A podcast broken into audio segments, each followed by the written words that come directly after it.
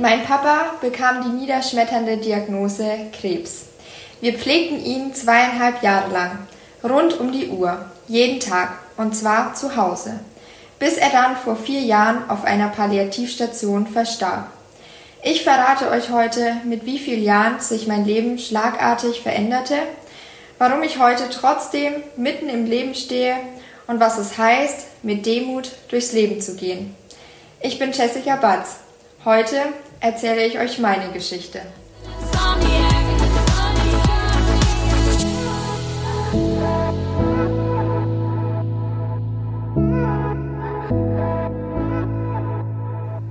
Mit wie vielen Jahren hat sich dein Leben schlagartig verändert? Ich war damals tatsächlich sechzehn, sechzehn Jahre jung. Und an was für eine Art Krebs ist dein Papa damals verstorben? Mein Papa hatte einen äh, Tumor an der Niere und ähm, der hat dann auch gestreut und er hatte dann letztendlich Metastasen in den Lymphen und eben auch im Gehirn. Jetzt gibt es ja die klassischen, ich sage jetzt mal, Formen der Behandlungen, wo man sagt, okay, da ist eine Krebsdiagnose, die steht im Raum, es gibt einen Fahrplan für eine Chemotherapie, eine Strahlentherapie. Jetzt habt ihr ja euren Papa zweieinhalb Jahre zu Hause gepflegt. Warum dieser Schritt? Ja, wir waren einfach der Meinung, wir möchten unseren Papa bei uns haben und möchten ihn nicht weggeben. Und wir haben auch mit ihm darüber gesprochen, was er möchte. Und für ihn war klar, er möchte in keinem Pflegeheim, er möchte bei uns bleiben und er möchte auch ausschließlich nur von uns gepflegt werden. Und diesem Wunsch wollten wir nachgehen. Absolut verständlich an der Stelle. Jetzt hast du es ja auch gesagt, du warst sechzehn Jahre alt. Was ist das für ein Gefühl, in solch jungen Jahren seinen eigenen Papa so leiden zu sehen? Also ich sag immer, so stelle ich mir die Hölle vor. Ähm, es zerriss mich innerlich und ich hatte auch dauerhaft diesen Druck auf der Brust. Ich hatte das Gefühl, jemand steht auf der Brust und ich kann nicht mehr atmen. Also ich bin damals wirklich in so ein tiefes Loch gefallen und wusste auch ehrlich gesagt nicht mehr, wie ich da wieder rauskomme. Also total dieses Gefangene und Beklemmende, wo man wirklich sagen kann, da wird einem schwarz vor Augen und das Loch ist so tief, da komme ich tatsächlich nicht raus. Ähm, Palliativ ist ein Thema, wurde ja angesprochen, ähm, die letzten Tage von dem Papa, die er da auch verbracht hat. Wie hast du die letzten Tage verlebt, in denen ja dann palliativ dementsprechend auf Station war oder halt auch behandelt wurde? Also wir haben meinen Papa tatsächlich erst auch an dem Tag auf die Palliativstation gebracht, an dem er auch verstarb. Er kam nachmittags, ich glaube, es war so gegen dreiviertel vier dorthin und äh, lag dann da bis um zwanzig Uhr und um zwanzig Uhr. Punkt zwanzig Uhr tatsächlich ist er dann dort auch verstorben. Also wir haben immer gesagt, wir möchten es so lang wie möglich zu Hause rausziehen und aushalten. Aber wir haben dann gemerkt, jetzt ähm, ist so der Zeitpunkt erreicht, wo es einfach nicht mehr zu Hause möglich ist, weil jeder darunter leidet. Und ja, dann haben wir uns doch für die Palliativstation entschieden.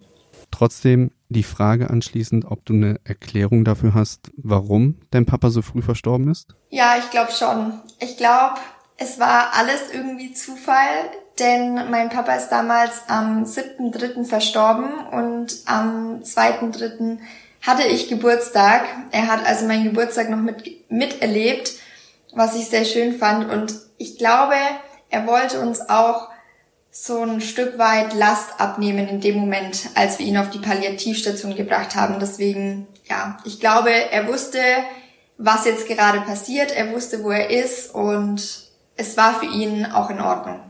Rückblickend ist ja, oder jetzt, wenn ich das mal runterbreche auf meine Person, mit sechzehn ist man ja in einem Alter, wo man vielleicht gewisse Interessen hat, andere Interessen verfolgt, die meisten Freunde sind vielleicht draußen, feiern ein bisschen, sind mit Freunden unterwegs. Wie genau verliefen denn die Tage und Wochen und auch Monate in deinem Leben davor und danach? Kannst du uns da einmal mitnehmen auf so eine Art Zeitreise? Ja, also es war echt immer schwierig für mich, weil meine Freundinnen, die sind mit ihren Vätern natürlich zum Einkaufen gefahren, in den Urlaub gefahren oder ins Kino gegangen und ich saß zu Hause mit meinem Papa. Ähm, wir haben uns zu Hause ein Schichtmodell erstellt, ähm, mein Bruder, meine Mama und ich, und haben uns dann abgewechselt. Und an den Wochenenden hat meine Mama immer gearbeitet, deshalb waren dann mein Bruder und ich für meinen Papa quasi zuständig.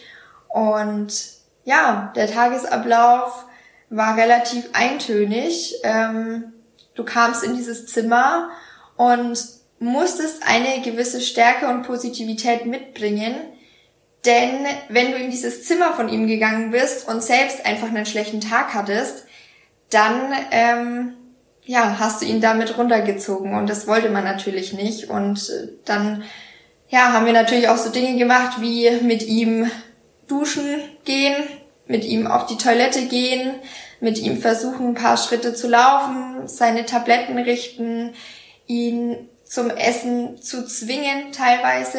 Also es war schon hart. Und wenn man dann am Abend aus diesem Zimmer wieder rausgegangen ist, dann musste man erstmal durchschnaufen und ja, war dann am Abend auch tatsächlich platt. Also ich habe nach dieser Schicht dann nichts mehr gebraucht. Haben sich denn in den Zeiten der Trauer Freunde von dir abgewandt? Ja, definitiv. Ähm, ich verfolgte ja plötzlich ganz andere Ziele als andere sechzehnjährige. Also Werte und Prioritäten haben sich schon bei mir stark verändert. Und ich habe auch gemerkt, der Freundeskreis wird immer kleiner, weil viele einfach nicht ähm, verstanden haben, was bei mir los ist, und vielen kann man es auch gar nicht übel nehmen, denn sie wussten auch teilweise gar nicht, wie sie mit mir umgehen sollen. Das heißt, man kann im Umkehrschluss sagen, auch schon in frühen Jahren, dass du anders aufs Leben blickst als andere. Ja, auf jeden Fall.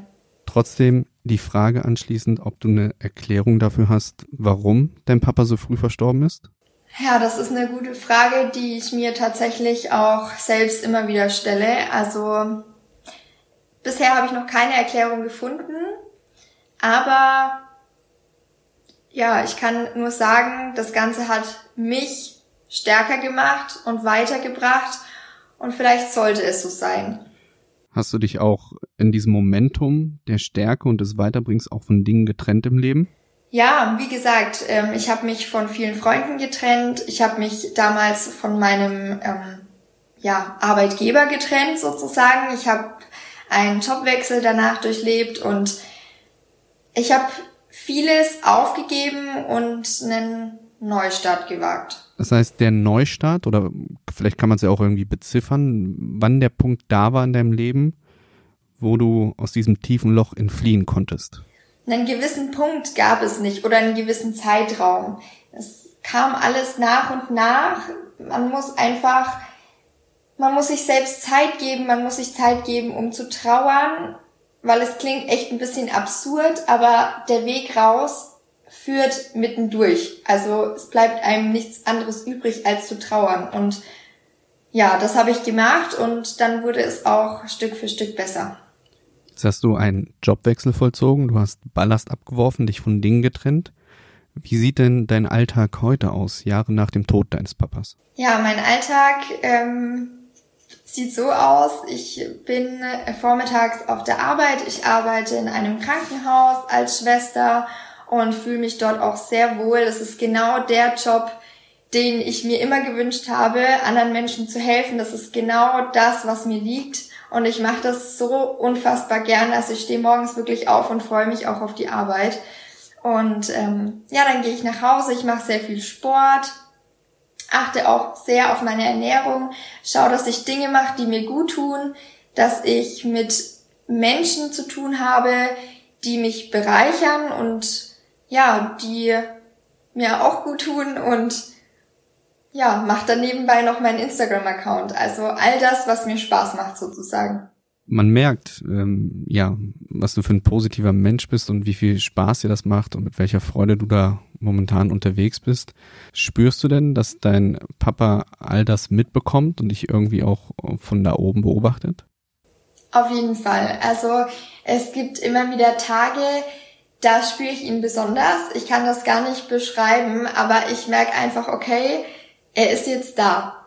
Und es sind so die Kleinigkeiten. Man muss aufmerksam und achtsam durchs Leben gehen und dann sieht man und merkt man auch diese Kleinigkeiten, selbst wenn es nur ein Spaziergang ist und die Sonne kommt raus und ich sehe so einen kleinen Sonnenstrahl, dann weiß ich, okay, er ist jetzt da irgendwo und er sieht es und er bekommt es mit und ich weiß auch, er wäre stolz, also da bin ich mir sicher. Davon bin ich überzeugt und manchmal muss man ja auch ein Stück weit demütig durchs Leben gehen. Hast du denn manchmal das Gefühl, dass die Menschen dem Leben gegenüber zu wenig Demut zeigen?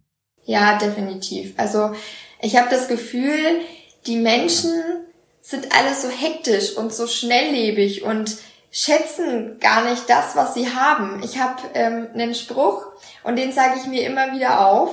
Und zwar lautet er, du bist reich, wenn du gesund bist. Alles andere ist Luxus. Und wenn man sich diesen Spruch mal auf der Zunge zergehen lässt, dann ist das wirklich so, finde ich. Damit hast du eigentlich die Frage ja schon ähm, mit einem Sprichwort beantwortet, was genau für dich das Wort Demut bedeutet. Und ich möchte da auch die Klammer drum machen und das ergänzen, dass äh, Gesundheit tatsächlich das höchste Gut an der Stelle ist. Und ja, das, was du sagst, stimmt. Alles andere ist Luxus. Dass wir beide jetzt hier sitzen und äh, gesund und froher Natur ein Gespräch führen dürfen, das ist an der Stelle tatsächlich dann äh, Luxus. Ähm, eine andere Frage, die mir auf der Seele brennt. Glaubst du an ein Leben nach dem Tod? Ja, definitiv. Also ich glaube, es gibt irgendwas, was da oben noch rumschwirrt. Ich kann leider nicht erklären, was, ähm, aber ich hatte auch schon die Erfahrung mit einem Jenseitskontakt, den ich machen durfte. Da ähm, durfte ich mein, mit meinem Papa sprechen sozusagen und das hat mir gezeigt, dass es irgendwas da oben gibt. Also er hat der Dame damals Sachen erzählt, die er gar nicht wissen kann. Und das äh, beschäftigt mich bis heute. Sehr, sehr spannend, diese spirituelle Energie. Ähm, vielleicht magst du da noch mal ein bisschen was erzählen für die Hörerinnen und Hörer da draußen, was da genau passiert ist, wie sowas abläuft. Also ich bin jetzt gerade so ein bisschen, wo ich sage, mich interessiert das sehr. Und ich gehe mal stark davon aus, dass das viele Menschen draußen interessiert. Also darfst an der Stelle gerne noch mal ein bisschen tiefer reingehen und uns mitnehmen auf diese spirituelle Reise. Es war erstmal so ein Thema, wo ich mir dachte, huh, ich weiß nicht, wie das Ganze jetzt ankommen wird, ob ich darüber überhaupt erzählen kann. Ich habe damals, als ich den Jenseitskontakt gemacht habe, auch niemanden davon erzählt. Ich habe mich in mein Zimmer eingeschlossen und habe mit dieser Dame telefoniert. Das Telefonat ging eine Stunde und ähm, sie kann quasi Kontakt zu verstorbenen Personen aufnehmen. Ähm, du sagst vorher, zu welcher Person du Kontakt aufnehmen möchtest und dann ähm, funktioniert das eigentlich relativ schnell, solange der Verstorbene auch bereit dazu ist. Mein Papa war bereit dazu, davon bin ich ausgegangen. Und er hat dann auch, ich glaube, fünf Minuten später, also relativ schnell den Kontakt gesucht. Und sie hat ihn mir beschrieben, sie hat ähm, mir erzählt, was er gearbeitet hat, was er denn gern getragen hat, was er gern gegessen hat. Und ähm, ja, sie hat mir auch so ein paar Sachen vorausgesagt, wie meine Arbeit ablaufen wird, ähm, wo ich gerade wohne und dass es da doch sehr schön ist. Und sie hat mir auch tatsächlich Details erzählt, die kein anderer wissen kann. Und das ähm, ja, war einfach verrückt. Also ich würde es immer wieder machen und ich kann es auch jedem nur ans Herzen legen. Unfassbar spannend. Ähm, ja, unfassbar spannend, Punkt. Dass du uns da gerade mitgenommen hast. Also da hätte ich jetzt äh, wahrscheinlich noch viel, viel länger mit dir sprechen können. Und dann hätten wir noch eine Doppelfolge draus machen können. Also sehr, sehr spannend. Ähm, gibt es da auch auf deinem Instagram-Kanal, du hast ja einmal Instagram angesprochen, auch etwas, wo man da vielleicht nochmal was nachlesen kann oder wo man dich auch anschreiben kann, wo man mal fragen kann, wie sowas abläuft? Ja, also anschreiben generell natürlich immer. Ich äh, bin tatsächlich einer, der versucht immer zu antworten, so gut es geht. ähm, ansonsten gibt es auf meinem Account den Highlight Trauer. Und da findet man alles Mögliche. Ich habe damals, als ich den Insights-Kontakt gemacht habe, eine Fragenrunde gestartet und ein paar Fragen dazu beantwortet. Aber auch Fragen zum, zu, zum Thema Trauer gibt es dort. Also alles Mögliche. Das heißt, deine Tür auf Instagram steht jedem offen, sich mit dir zu vernetzen. Und du gehst dann auch offen mit dem Thema Trauer um. Ja, definitiv. Also ich bitte darum, dass wir uns vernetzen. Dafür gibt's meinen Account und dafür erzähle ich meine Geschichte, um dass die Menschen merken, hey, ich bin damit nicht allein und ich habe vielleicht auch eine Ansprechperson. Also auch wenn sie nicht persönlich mit mir sprechen können, aber man kann sich trotzdem austauschen und das hilft schon sehr viel. Und im Zweifel gibt's ja auch noch unseren Account, wo man seine Geschichte preisgeben kann, sich öffnen kann und sich miteinander vernetzen kann. Ähm, ja, der absolut richtige Weg. Finde es toll, auch wie, wie offen du damit umgehst, welchen Weg du für dich gefunden hast, zurückzufinden in den Alltag, ähm, generell, wie du das alles so handhabst, ja, gerade auch in jungen Jahren und heute. Ähm, sehr, sehr positiv. Ich möchte nochmal abschließend eine Frage stellen. Wenn du die Möglichkeit hättest, hier und heute deinem Papa was mit auf den Weg zu geben oder auch zu sagen, was wäre das? Papa, ich habe dich sehr lieb und ich denke jeden Tag an dich und weiß, dass du da bist und dass du mich unterstützt, so gut du es noch kannst und ja, ich habe dich lieb. Sehr, sehr emotionale Worte, dem möchte ich mich anschließen. Ich äh, ja, kann, glaube ich, für alle sprechen, dass wir jetzt in diesem Moment einfach alle an ihn denken. Ähm, diese Folge ist auch ein Stück weit dann nochmal für ihn. Und nenn uns doch nochmal bitte deinen Instagram-Namen, weil wir auch die Story-Highlights angesprochen haben. Wo können wir dich dort finden?